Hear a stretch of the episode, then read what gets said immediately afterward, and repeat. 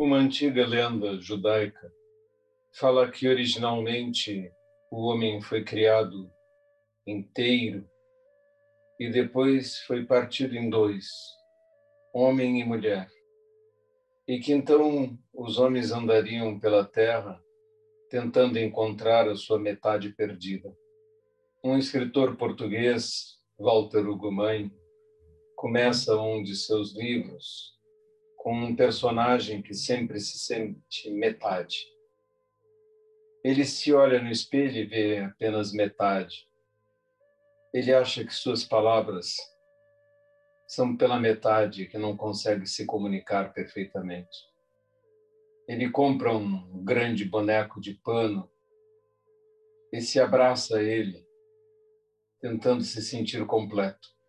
Essas lendas histórias mostram quanto nós nos sentimos divorciados de nós mesmos e procuramos companheiros, companheiras, procuramos sentido para a existência, queremos fazer algo que nos faça sentir de novo completos.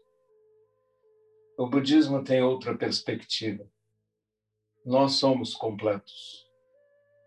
Nós e todo o universo somos uma unidade interconectada, interdependente, uma grande rede autopertencente.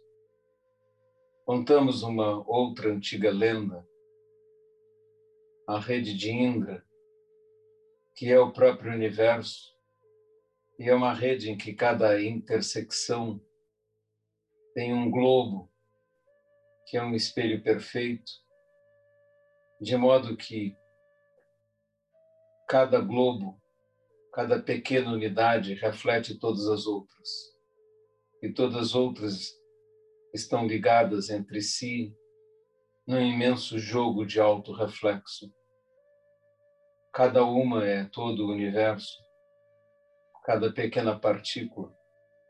E o universo todo não é nada mais do que um imenso complexo de reflexões, todas elas completas em si mesmas.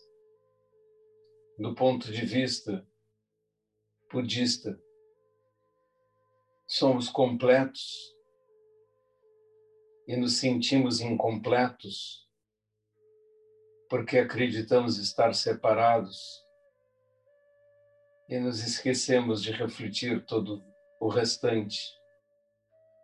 É como se tivéssemos nos tornado um desses pequenos globos das intersecções da rede de Indra, opaco, incapaz de refletir todo o resto incapaz de esquecer de si mesmo e ser um com todo o restante.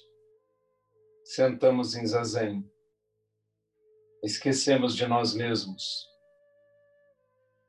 mergulhamos na percepção da completa reflexão de todas as coisas, tudo aceitando e nada rejeitando. Desta forma, toda sensação de incompletude, toda percepção de fins e inícios se dissolve nessa imensa rede autorreflexiva. É somente isso. Nós e o universo